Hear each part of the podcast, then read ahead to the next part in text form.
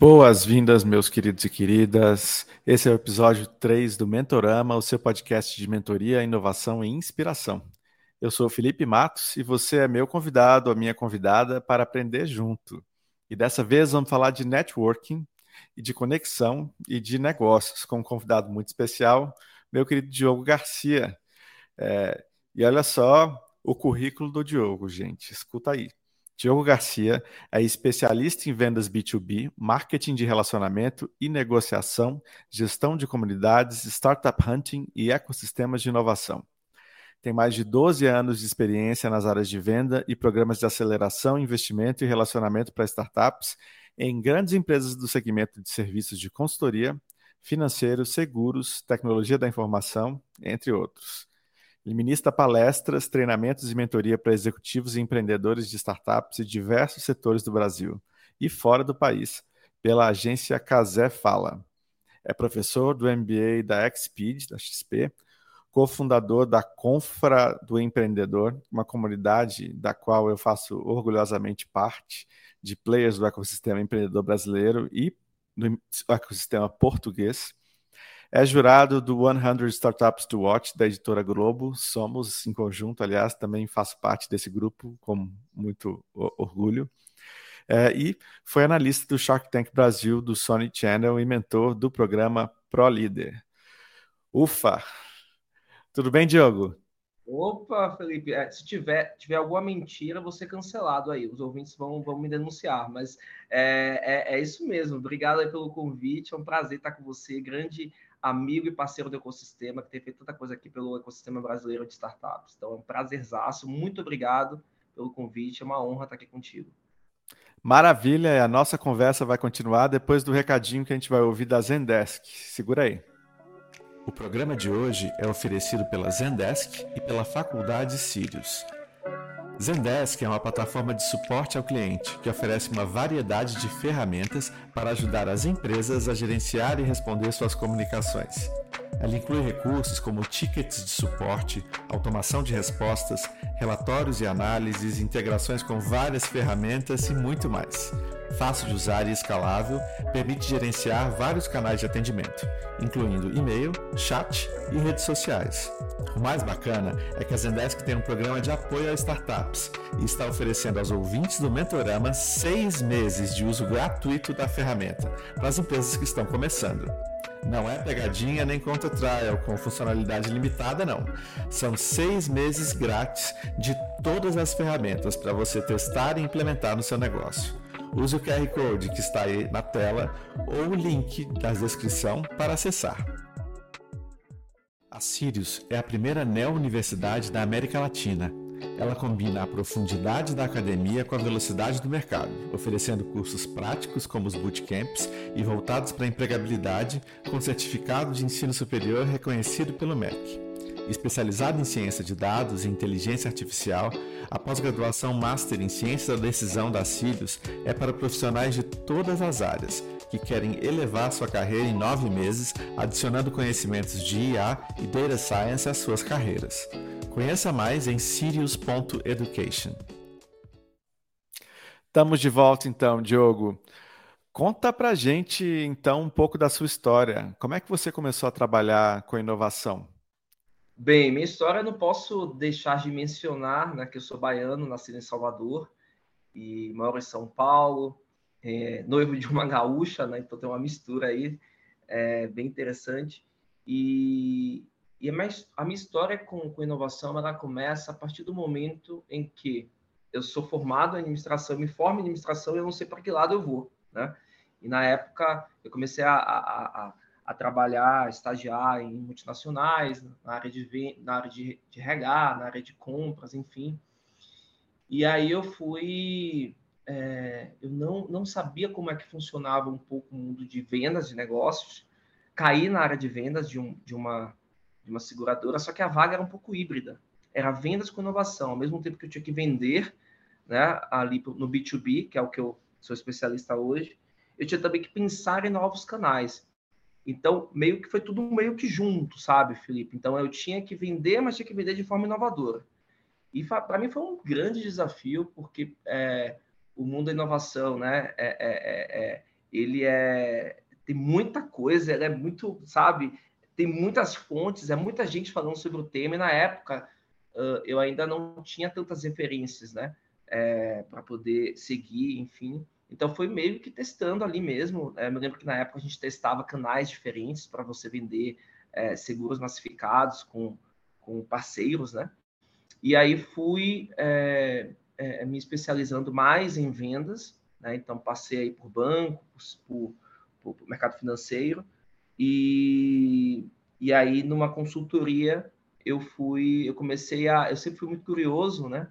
E aí comecei a conversar com o time de inovação, as pessoas diferentes, as pessoas, sabe, que estavam ali sempre numa sala escondida. Eu falei, eu quero saber o que, é que esse povo faz. Sempre fui muito curioso. E aí eu comecei a, a, a não, eu, eu, comecei a, a, me relacionar com pessoas da área de inovação, né? Então é, é, é participava de fóruns, de eventos e tal. Depois eu comecei a estudar, né? Fiz aí cursos e para entender o conceito mesmo de inovação. Aí a gente né, vê aqueles conceitos de inovação incremental e tudo mais. E num determinado momento eu comecei a liderar programas de relacionamento com empresários e empreendedores. E obviamente, quando você lida com empreendedor, né, com empreendedoras, você é encantado, você fica encantado porque são pessoas que pensam de forma diferente, pensam de forma inovadora. E aí eu caí nesse mundo, né? É, criei uma comunidade, né? Que você comentou, da qual você faz parte. A gente tem um prazer e a honra de tê-lo.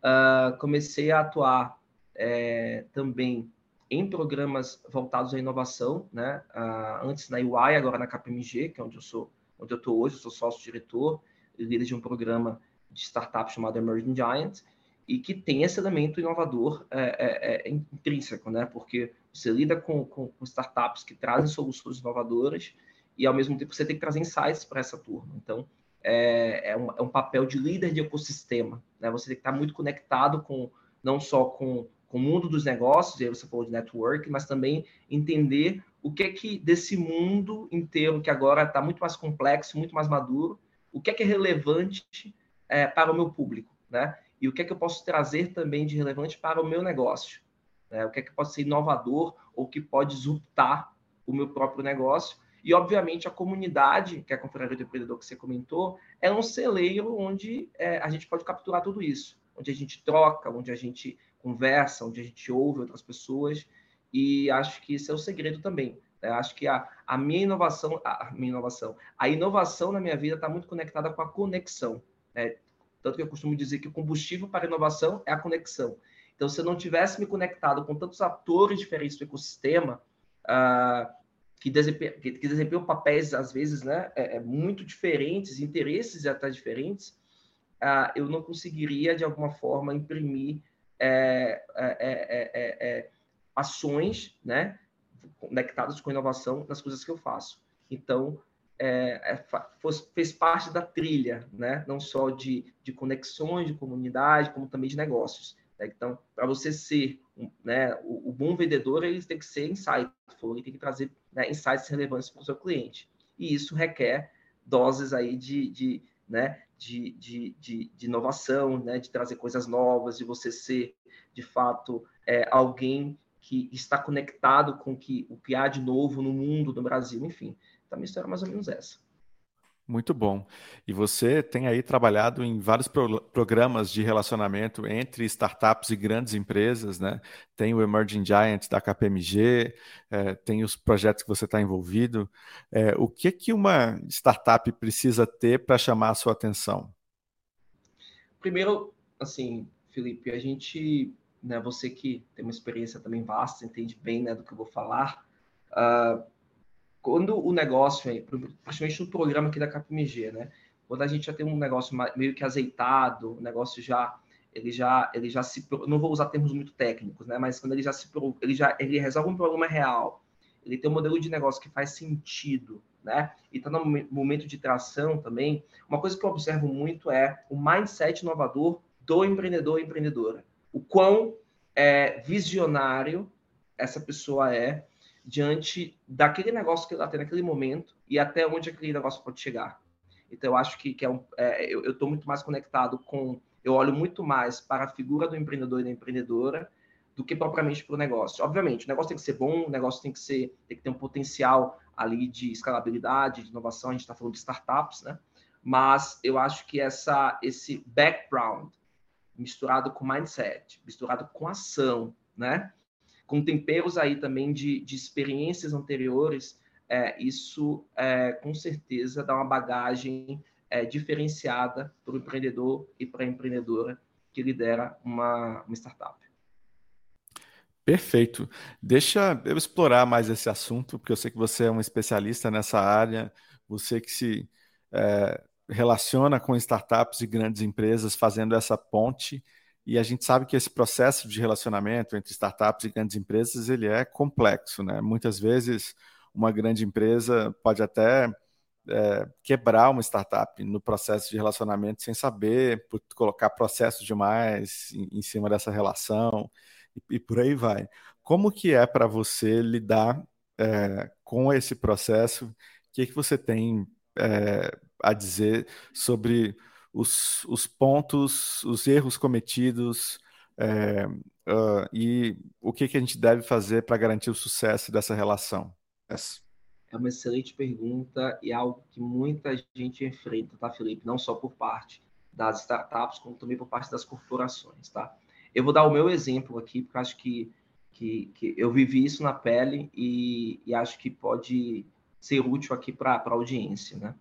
É, quando me convidaram para ser sócio da KPMG, eu fiz uma entrevista, né? Foi um processo bem demorado, enfim, obviamente, né? Para né, é, é, é, é para entender se você tem fit com business, enfim.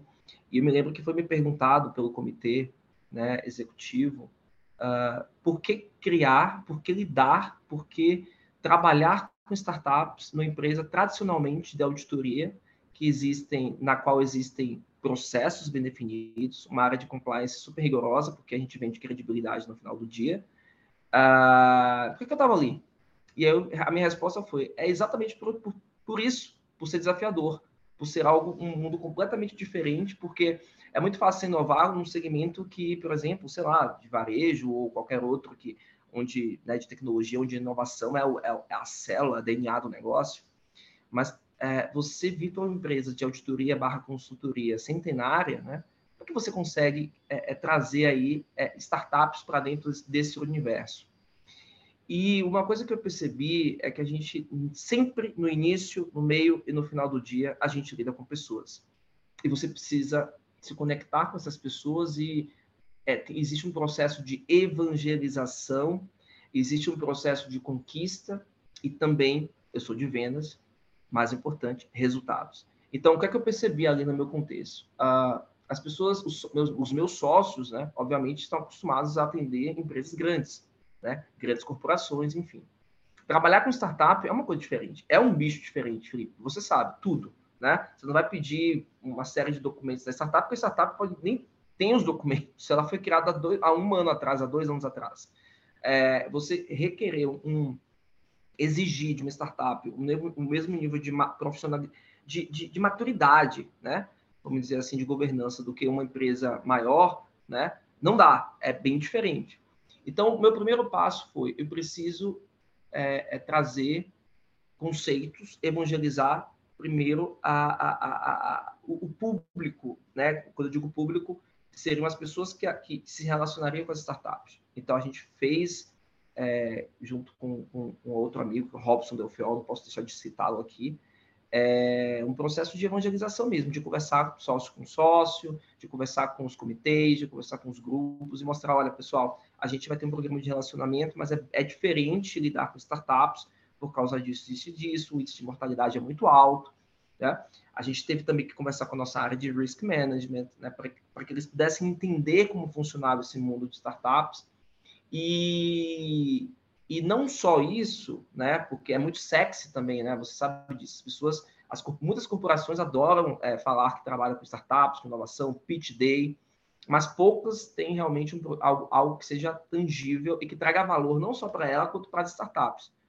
E aí uma, uma, coisa que eu, que, eu, que, eu, que eu percebi foi, eu preciso trazer quick wins, resultados pequenos e rápidos para que as pessoas elas comecem a sentir um cheiro e falar, pô, esse negócio é interessante tá? Porque se eu crio um programa, né, é, como foi feito, né? a gente criou um programa do zero, de relacionamento.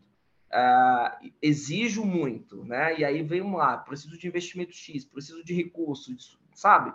É, venho com uma série de pedidos né, para algo que ainda é muito novo, é muito difícil é, é, é, é, isso ser aceito. Então, eu tive que ir conquistando esse espaço, e obviamente aí requer também uma habilidade de comunicação, de você se relacionar com as outras pessoas e mostrar, olha, é importante investir nas startups porque elas podem ser, as emerging giants, no caso, elas podem ser grandes empresas do futuro. Então, a gente vai construir um relacionamento, a partir de agora, de várias formas, né? E aí, quando a gente começa a vender projetos, né? quando a gente começa a fazer parcerias, e quando a gente começa a contratar startups que se complementam ao business uh, da corporação, aí você consegue já mensurar um pouco de resultado.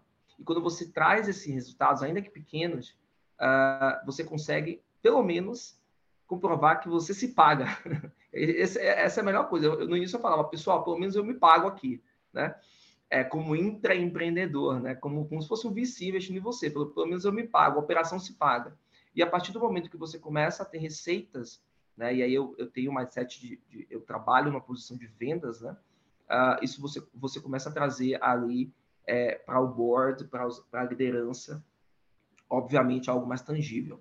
Então, eu, eu costumo dizer o seguinte: trabalhe sempre com quick, quick wins, né? Resultados rápidos. O que você pode fazer ali para no universo de um ano, né, de dois, três anos, é, trazer para que seja tangível e não fique algo. Porque inovação, às vezes, é, é entendido como algo muito megalomaníaco, como algo muito diferentão. E não é, né? Inovação, ela, ela, ela às vezes, é, é a forma de, de você fazer algo diferente. A gente agora vai alocar sócios para atender startups as startups que têm maturidade de um setor e papai a gente vai fazer isso, a gente vai criar uma trilha de conteúdo, e assim eu fui fazendo, uh, e hoje o programa, ele, é, é, fazendo um jabá, né, agora é um programa que é, vai ser referência, é referência global, né, então a gente vai replicar em outros países.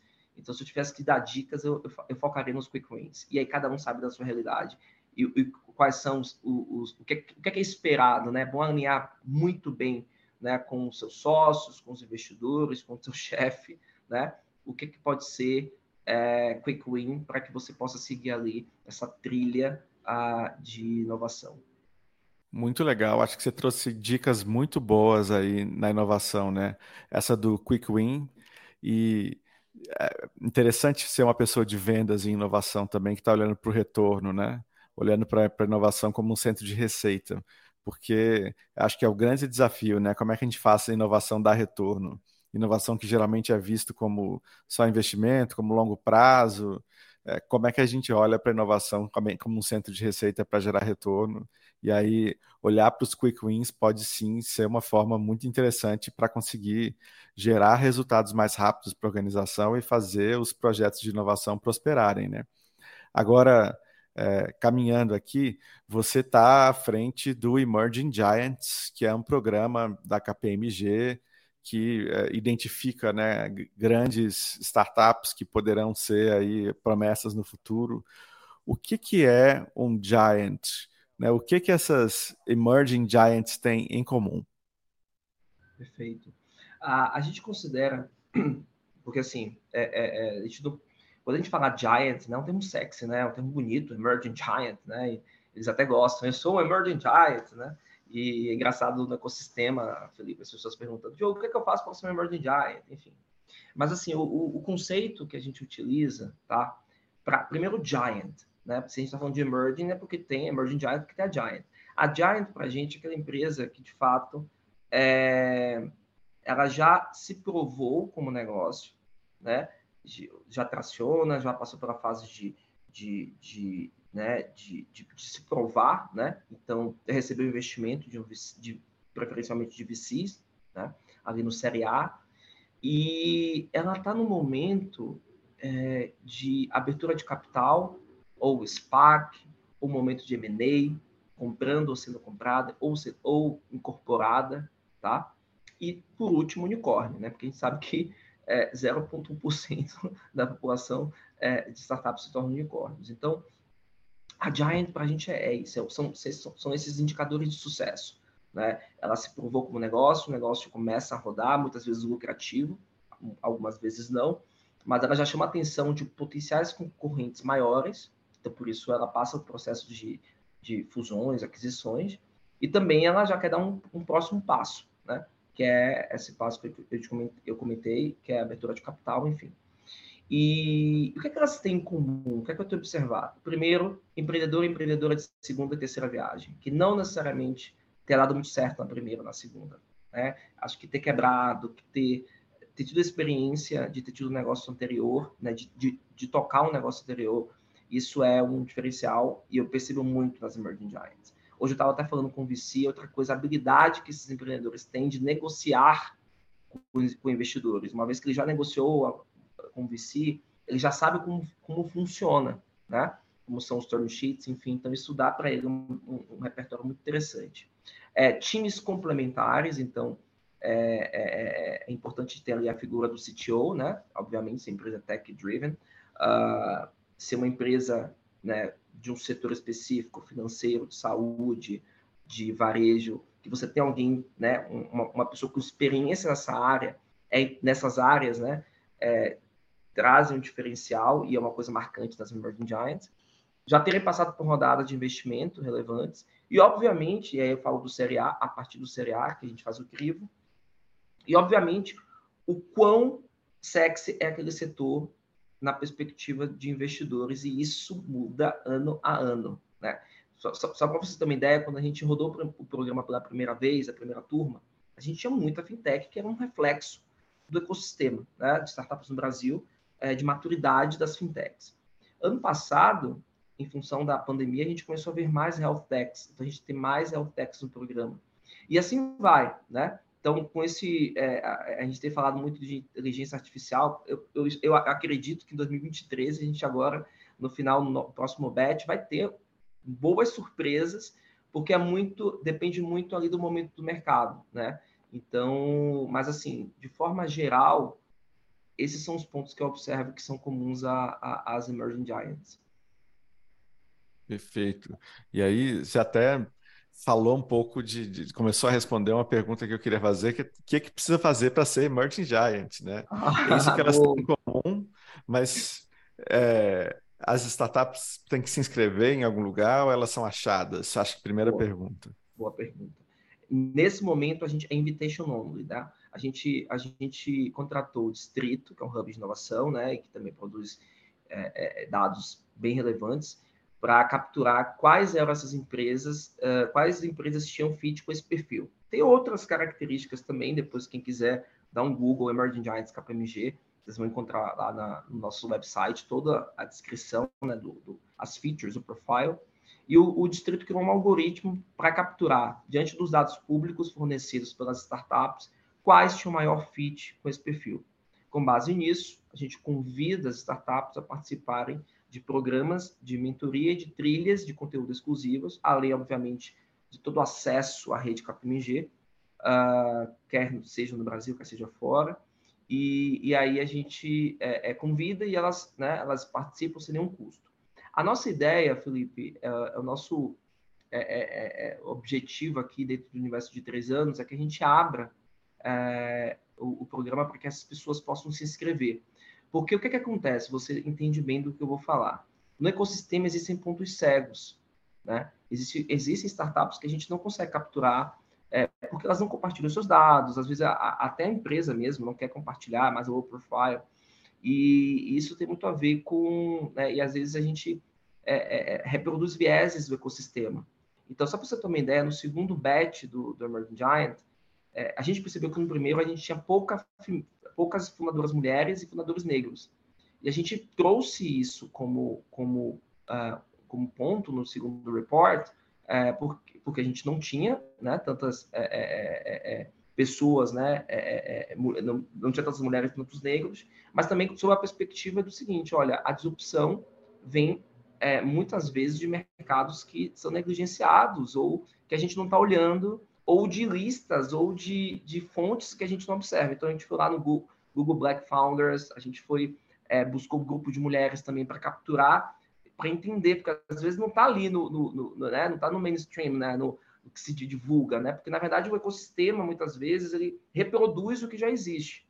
Então a gente tentou desafiar um pouco esse bias aí do algoritmo e não só é, sobre a de gênero, de raça, mas também vários outros pontos, região, tá tudo concentrado em São Paulo, então a gente começou a ver muita coisa diferente no sul, no centro-oeste, no nordeste, no norte. Então a gente tem sempre provocado, né, é, é, é, é nos provocado principalmente para entender ali quais são as startups que a gente não consiga, consegue capturar. E uma vez que a gente abre, né, uma vez que a gente consiga, é, possa abrir né, esse programa para as inscrições, eu acho que a gente vai conseguir capturar muito mais esse elemento da diversidade que é o Brasil, né? Que é a realidade do Brasil, que tem problemas é, de norte a sul e tem muita gente bacana e sabe, sagaz, que tem resolvido esses problemas, só que às vezes não estão nas lentes aí dos nossos, das nossas buscas. Então, a gente quer ampliar mais esse olhar e é por isso, é, Felipe, que você faz um trabalho espetacular junto com a BS, a B Startups, desculpe, com outras entidades, que é justamente a gente entender, ir lá fuçar, olhar as comunidades e, e entender o que é está acontecendo, quais são os movimentos, é, quais são os empreendedores e empreendedoras novos. Então, é, é, eu sou me inquieto, estou a todo momento tentando olhar ali onde é que eu, sabe, é, é, essas, esse, esses pontos que muitas vezes uh, uh, os filtros né, enviesados não conseguem capturar. Muito bom. Estou curioso para saber quem vão ser os próximos Emerging Giants, porque já virou um selo, né? Um filtro que o mercado olha e espera. Muito bem. Mas vamos mudar de assunto para falar de networking agora. Me fala como é que surgiu a Confra, a Confraria do Empreendedor. Cara, muito doido isso, né? Porque você falou de inovação, né? E acredite, foi por uma curiosidade que nasce a Confraria do Empreendedor, né? Por uma inquietude. Eu estava na, numa, numa empresa de consultoria, inquieto, como sempre, né? É, pensando ali o que, é que podia fazer diferente e tal, dentro do meu universo de vendas. E aí eu vi passar um rapaz, assim, de né, terno e tal, e, e ele era novo na empresa. Eu perguntei, qual, vem cá, brother, qual que é teu nome? Ele é André. André, bacana e tal. Você faz o quê? Inovação. Falei, inovação? Que legal, não sabia que essa empresa tinha uma pessoa de inovação, enfim, focada. Aí ele falou, pois é, falei, pois é, você vai ser meu melhor amigo agora. Coleno André, André Mainar, é, mineiro. Grande Mainar. Mainar, gente boníssima, e, e, a gente foi uma afinidade muito boa, e logo com a esposa dele, a Natália, também se conheceram na época, eles estavam empreendendo também, eles tinham empresa, e eu estava com muito conteúdo em função do, dos, dos, programas que eu, que eu, que eu tocava, estava né? dando aula, tinha acesso a muita coisa lá de fora, principalmente, né? Tinha ido para o Silicon Valley duas vezes, então estava, sabe, com muita informação, falando assim, eu preciso compartilhar isso com alguém. Então, a compra nasce desse espírito giver, não só meu, como do André, como da Nath, em querer contribuir com outros empreendedores. E foi um momento, Felipe, que eu vi muito amigo meu saindo do, do mercado corporativo e empreendendo. E eu falei, olha, eu acho que eu posso ser útil. E aí a gente sentou e falou assim, ah, vamos criar aqui uma... Não era comunidade, tá? Que a gente nem sabia que era comunidade. Vamos criar aqui um grupo do WhatsApp e adicionar aqui alguns amigos que estão empreendendo. E foi assim que a gente fez o negócio.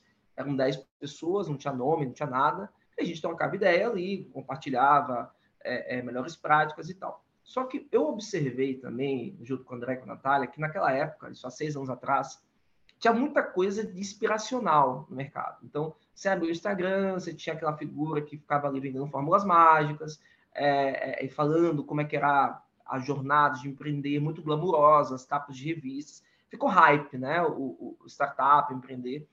E quando eu conversava com os empreendedores, entrevistava pessoas, era totalmente o contrário, não existia esse glamour. Falei, então, peraí, tem uma coisa errada. Né? E aí, inquieto que o senhor, falei, olha, vamos, vamos eu, André e a Natália, a gente combinou, ó, vamos fazer aqui um grupo, né, de WhatsApp mesmo, onde as pessoas só compartilham problemas. Porque assim, não dá mais para ficar se vendendo dizendo que você é o startupeiro do ano e sua empresa está ali, nem break voa ainda, cheio de problema, devido a todo mundo, enfim. E aí, a gente fez um, evento, foi muito orgânico, tá, Felipe? As pessoas começaram a pedir, uhum. ah, vamos nos encontrar. Eu falei, gente, eu trabalho aqui, não dá, enfim. Fizemos o primeiro evento, não deu certo. Caiu uma chuva, que é a chuva de São Paulo básica, que sempre acontece, do nada, né? E aí a gente fez um encontro, e aí aquele encontro que a gente fez era bem padrão, né? Eu falei, ah, é evento, então tem que ter uma pessoa para falar de. Era, era bem, bem padrãozinho.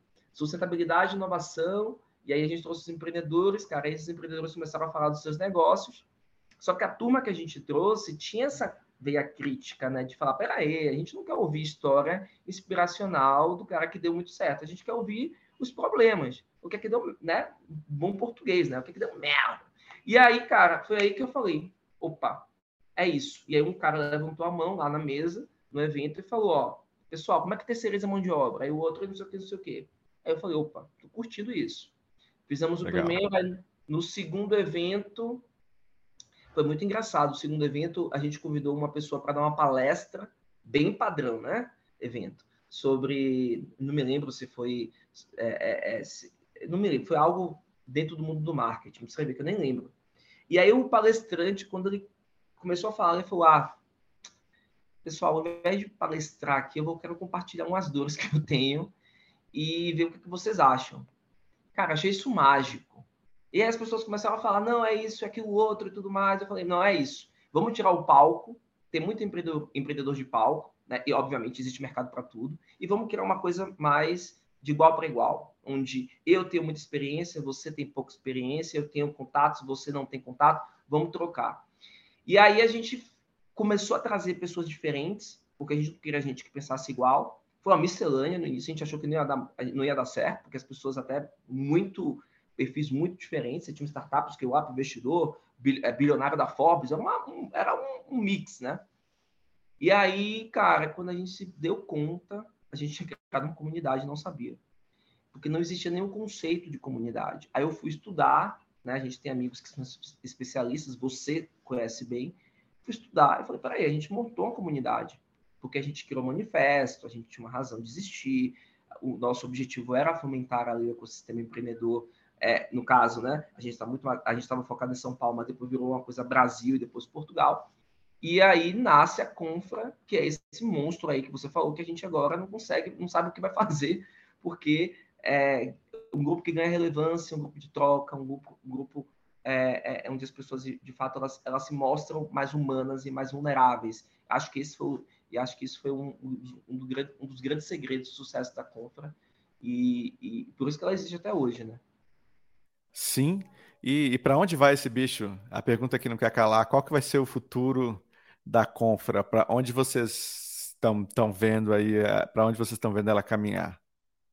Ah, meu amigo, essa é a pergunta de um milhão. Investidores, vocês que estão ouvindo aí, estamos, né, estamos é, é, é, disponíveis para, uma, para conversas. Opa! assim, Felipe, existem vários caminhos, né? E a gente sabe bem que quando o empreendedor ele está nessa jornada, ele pode, o que era comunidade pode ser uma coisa completamente diferente. Mas hoje, né, o que é que a gente entendeu? A gente tem um Confra Hub, que é liderado pela Natália Lazzarini, que é uma frente de negócio da Confra, onde a gente ajuda empresas a criarem as suas comunidades. Então, esse é o primeiro ponto. Segundo, primeiro, primeira frente de negócio, né? A, a, a, primeira frente de negócio. Segunda é, a gente já começa a, a, pensar também em Venture Builder, né? A gente já, já é provocado pelos próprios integrantes a, a, terem, a, a criarmos um membership, né? Onde as pessoas vão fazer parte dessa comunidade, vão ter acesso a conteúdo, mentorias. Porque, respondendo a tua pergunta é, primeira, é, era, era só um grupo do WhatsApp. E eu não queria que fosse maior do que aquilo. Nem eu, nem André Natália de repente chegou a 257 pessoas, que era o limite, aí foi dois, o três, o quatro, falou, galera, não dá mais, é muita gente para administrar, e você sabe, todo mundo fala, todo mundo quer trocar ideia contigo. Então, hoje a gente tem mais de 1.250 membros ativos, tá? Uh, a gente está bem, é, um pouco reativo, porque a gente não consegue mais, é, é, é, do ponto de vista tecnológico até, colocar tanta gente em grupos. Então, a gente está desenvolvendo uma plataforma, tá? para, de fato, é, e aí a gente está buscando é parceiros para que, de fato, a gente consiga não só tornar essa comunidade, as trocas serem mais rápidas e a gente conseguir gerar mais valor para os membros, como também atrair novos membros. Então, a gente está nesse momento e está nesse momento também de construção. Então, pode ser que surjam coisas maiores e pode ser também que a gente foque numa frente específica, que, que pode ser gestão de comunidades, ou pode ser também plataformas de comunidade, ou qualquer outra coisa, de repente uma plataforma de investimentos né, em startups. Então, é mais ou menos isso, esse momento que a gente está agora. E para quem quer fazer parte da Confra, como é que faz? Porque eu imagino que muita gente que está ouvindo falou: Nossa, gostei. E aí? É, olha só, hoje vocês podem acessar lá o confra.cc, tá? Tem um formulário onde vocês preenchem e aí isso é submetido para um comitê uh, de avaliação de community managers. A gente tem cerca de 10 community managers e a gente avalia. E, e uma das perguntas que a gente faz sempre para a pessoa que entrar é no que ela pode contribuir, né? Porque a, a, a comunidade Confraria do Empreendedor ela é totalmente baseada no conceito do Adam Grant, do dar e receber, que é givers, uh, eles de fato é, é, agregam e eles mudam cenários e eles são importantes para os ecossistemas de, de inovação, empreendedor, enfim. Então, a gente quer pessoa, mais pessoas givers, né, que possam doar tempo, doar conhecimento, trocar, é, para que, de fato, uh, essa comunidade mantenha a cultura e mantenha a razão dela de existir, que é isso, conectar, compartilhar e colaborar. Maravilha. E, e, qual que é a sua dica para quem está começando essa jornada empreendedora ou começando a sua jornada profissional e quer fazer networking, quer fazer networking com efetividade? Você aí que é o rei do networking. Fala para a gente. é boa. Olha só, eu, eu, eu sempre nas aulas, palestras e no dia a dia, né? Eu sempre digo o seguinte, né? As pessoas elas confundem networking com troca de cartões, de estar presente em um monte de eventos, de tomar café com todo mundo tal. E a gente tem, né, o, agora, cada vez mais a gente tem tido menos tempo, né? Então, a primeira dica é o seguinte, é, você quer fazer networking com quem e para quê? Tá? Se pergunte, com quem e para quê? Ah, eu tenho uma escola, uma EdTech, e eu quero me conectar com é, investidores, porque nesse momento eu preciso de investimento para o meu negócio escalar. Ok, então onde estão essas pessoas? Tá? Evento, reunião, café, tal, tal, tal, tal, tal. Beleza. Segundo ponto, o que é que eu tenho de relevante e o que é que eu tenho a contribuir com essas pessoas?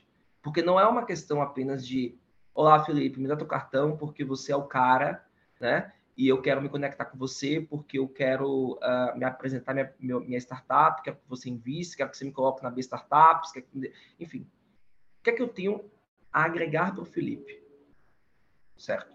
Porque o senso de, de, de, de troca, né, quando você dá algo para alguém, as, as pessoas, é, é, é, é, de forma inconsciente, elas têm uma certa dívida com você. Tipo, poxa, o Diogo me ajudou nisso, eu vou ajudá-lo. Não, não é, obviamente, é é uma, coisa tácita, não pode ser uma coisa do tipo, assim, me ajudou agora, né? Eu quero algo em troca, né? Eu te ajudei, agora quero algo em troca. Então, eu acho que você tem que ter algo a oferecer.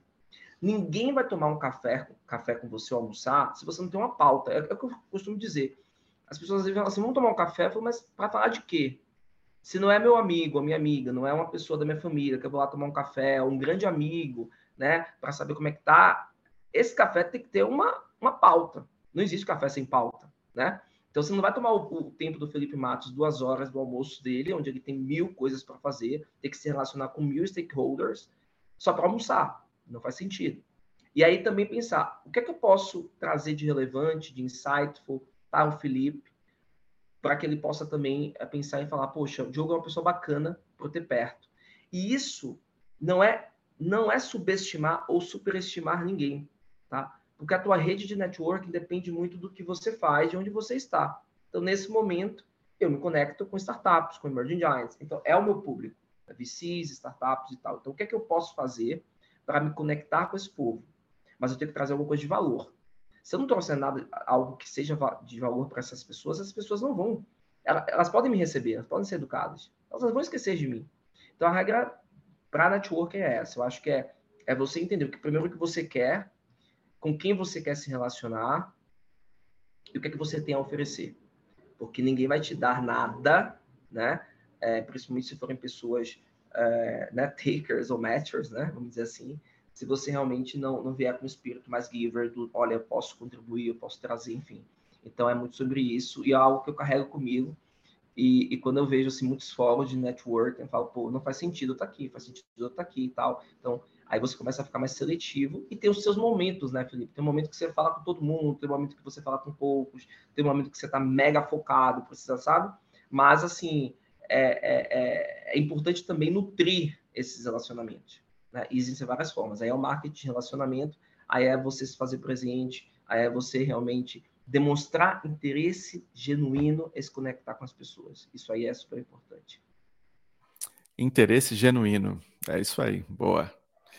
Bom, e falando nisso, Diogo, não sei se você sabe, a gente tem aqui no Mentorama, a cada episódio, uma startup, que é a Startup da Hora, onde a gente dá destaque para uma startup brasileira e conta um pouco da história dessa startup, o que ela faz, como ela funciona.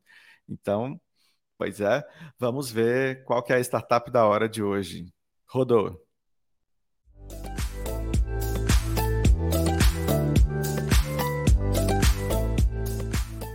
Hoje vamos apresentar a vocês uma startup que propõe inovar no setor jurídico, uma Legal Tech. É a Leme Inteligência Forense, que está sendo chamada de Google da recuperação judicial.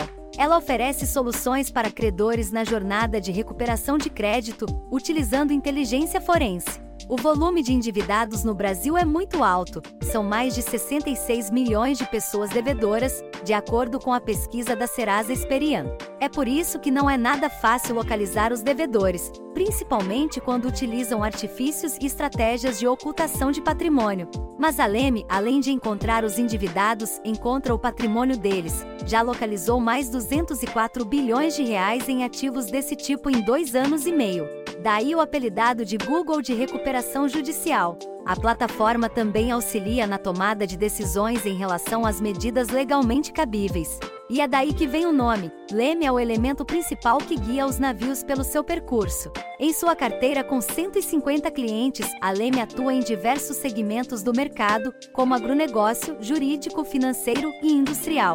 Essa é uma solução bastante inovadora que usa automação e inteligência para realizar uma tarefa até então resolvida de forma manual e arcaica. Ah, e eles dizem que trabalham de acordo com as premissas da Lei Geral de Proteção de Dados, já que manuseiam informações pessoais e sensíveis. A empresa está em pleno crescimento e vem incluindo novas funcionalidades na plataforma, de modo a atender às novas demandas dos clientes.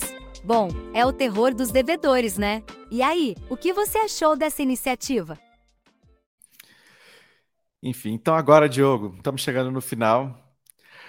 Enfim, tudo que é bom acaba e a gente tem uma tradição aqui de como encerramos os episódios do Mentorama, que é sempre pedindo para o nosso convidado ou para a nossa convidada falar de uma falha, de um erro, de, de como você falou lá, né, usando bom português, alguma merda que aconteceu é, ao longo da, da carreira, da vida e como você saiu fora dessa, como é que você aprendeu. E né, muito do que você trouxe aí mesmo, né, quando falava da Confra, a gente escuta só o lado glamouroso, né, do empreendedorismo, né, tudo de bom, tudo de legal, mas a gente sabe que os bons aprendizados e a vida real estão nos problemas, nos erros, né, na, nas dificuldades que a gente tem aí de cada dia. Então, queria ouvir de você um pouco qual, qual que é seu seu erro do momento aí que você quer é, é, eleger, como que você saiu dele e o que, que você aprendeu né, ao cometer esse erro ou essa falha? Olha, eu, nossa, eu teria tantos exemplos aqui, porque né, o que a gente faz muito é errar, né? É, mas, assim, eu acho que, que é, no início, né, quando eu comecei a trabalhar com vendas complexas, né? Uh, vendas complexas exigem de você um preparo, assim, que é prática. Tem, existiam propostas, né, que são propostas são grandes, né, vendas B2B que você precisa se preparar dois, três, até um ano, tá? Então, no início da minha carreira como vendedor, meu Deus do céu, eu levei muito tapa na cara, muito, muita porta na cara, porque eu não me preparava, sabe? Eu ia lá, ia o site da empresa e ia falar com o founder. E o cara me olhava assim e falava, é isso que você sabe da minha empresa, sabe? Então, eu me senti um pouco raso no início, quando eu abordava as empresas, e isso foi é, me desafiando, sabe? a ponto de eu chegar numa reunião e, e o cara falar, ah, eu já complementava, eu já sei o que você vai dizer. Ele falou, nossa, como é que você sabe da minha. Eu falei, cara, eu pesquisei. Então, uma coisa que eu aprendi muito né, é, é, em vendas é, é, esse vendas complexas, B2B, é esse preparo fundamental que as pessoas não fazem. Elas acham que elas podem ir para uma reunião, Ah, vamos na reunião ali, de tranquilo, troca uma ideia, fala da chuva, quebra gelo. Não, as pessoas não têm mais tempo né, para conversas rasas. E, e aí eu me desafiei muito no início. Eu falei, não, eu preciso estudar, eu preciso me preparar. E hoje eu não consigo é, é, é, liderar um processo de venda sem fazer esse preparo. E esse preparo, Felipe, ele vai além do que é óbvio. Então, assim, você fala, ah, se prepara para vender para empresa. Aí você vai estudar a empresa, vai o setor. Não, eu, eu estudo o, a pessoa com quem, com quem eu vou conversar. Qual é o perfil do Felipe? É mais analítico, mais direto ao ponto? É, qual o histórico que o Felipe tem contratando esse tipo de serviço? Então, eu errei muito no início, né? Eu me lembro que eu tinha um chefe que pegava pesado, falava, cara, não acredito que você só estudou isso. E aí eu fui aprendendo. Outro erro também, que eu acho que é uma coisa legal, não diria nem erro, né? Mas eu acho que é uma falta de. É, é, é também naquele momento a gente não, não, não tinha muita noção do que estava acontecendo. Foi a própria criação da comunidade da Confra. A gente poderia, a, quando a gente percebeu que o negócio estava ficando gigante, a gente já poderia ter colocado uma plataforma ali para organizar a parada mas a gente também não sabia até onde iria o negócio, sabe? Então, é, é, é, é, muito difícil, às vezes, você entender quando uma coisa que era uma. uma e acho que por isso que também deu certo, era tão genuíno e, e, não era uma coisa tão séria, se torna um negócio muito sério. Né? E aí você cria regulamento, e aí você tem uma frente de negócio e tal. Talvez se a gente tivesse é, tido, sabe, um, um insight ali mais rápido, a Confra estaria no outro patamar hoje, né? De negócio e tal. Mas a gente está tá seguindo, a gente já acordou para a vida, né? E, e, todo mundo que me conhece fala, ai, mas meu Deus, esse negócio poderia gerar muita grana. Eu falei, calma, né? Dez coisas por vez também, porque o Diogo também ele tem outros chapéus, como você falou, né? Sim. Tem o Casé Fala, dou aula, dou na KPMG, então não dá para cuidar de tudo. Então, é, acho que o foco é, super, é super importante. Mas se fosse para falar de, de, erros, assim, que eu acho que se eu voltasse no tempo faria diferente, é, eu acho que, que esses, né? Eu acho que hoje é, é, eu teria evoluído muito mais rápido, talvez, na área de na, na, na, minha na minha carreira de venda, se eu tivesse me preparado melhor no início, sabe? Mas tá tudo bem, tá tudo ótimo. Mas é aquela coisa, eu acho que, que, que os erros me fizeram uh, criar casca para hoje dar aula, né? Por exemplo. Então, é, é, eu não só vendo, né, que é o meu dia a dia, faço negócios, me conecto, como eu também dou aula disso. Então, para mim, é, esses erros foram essenciais para até para a formação do que eu sou hoje, né, como, como profissional, como empreendedor, enfim.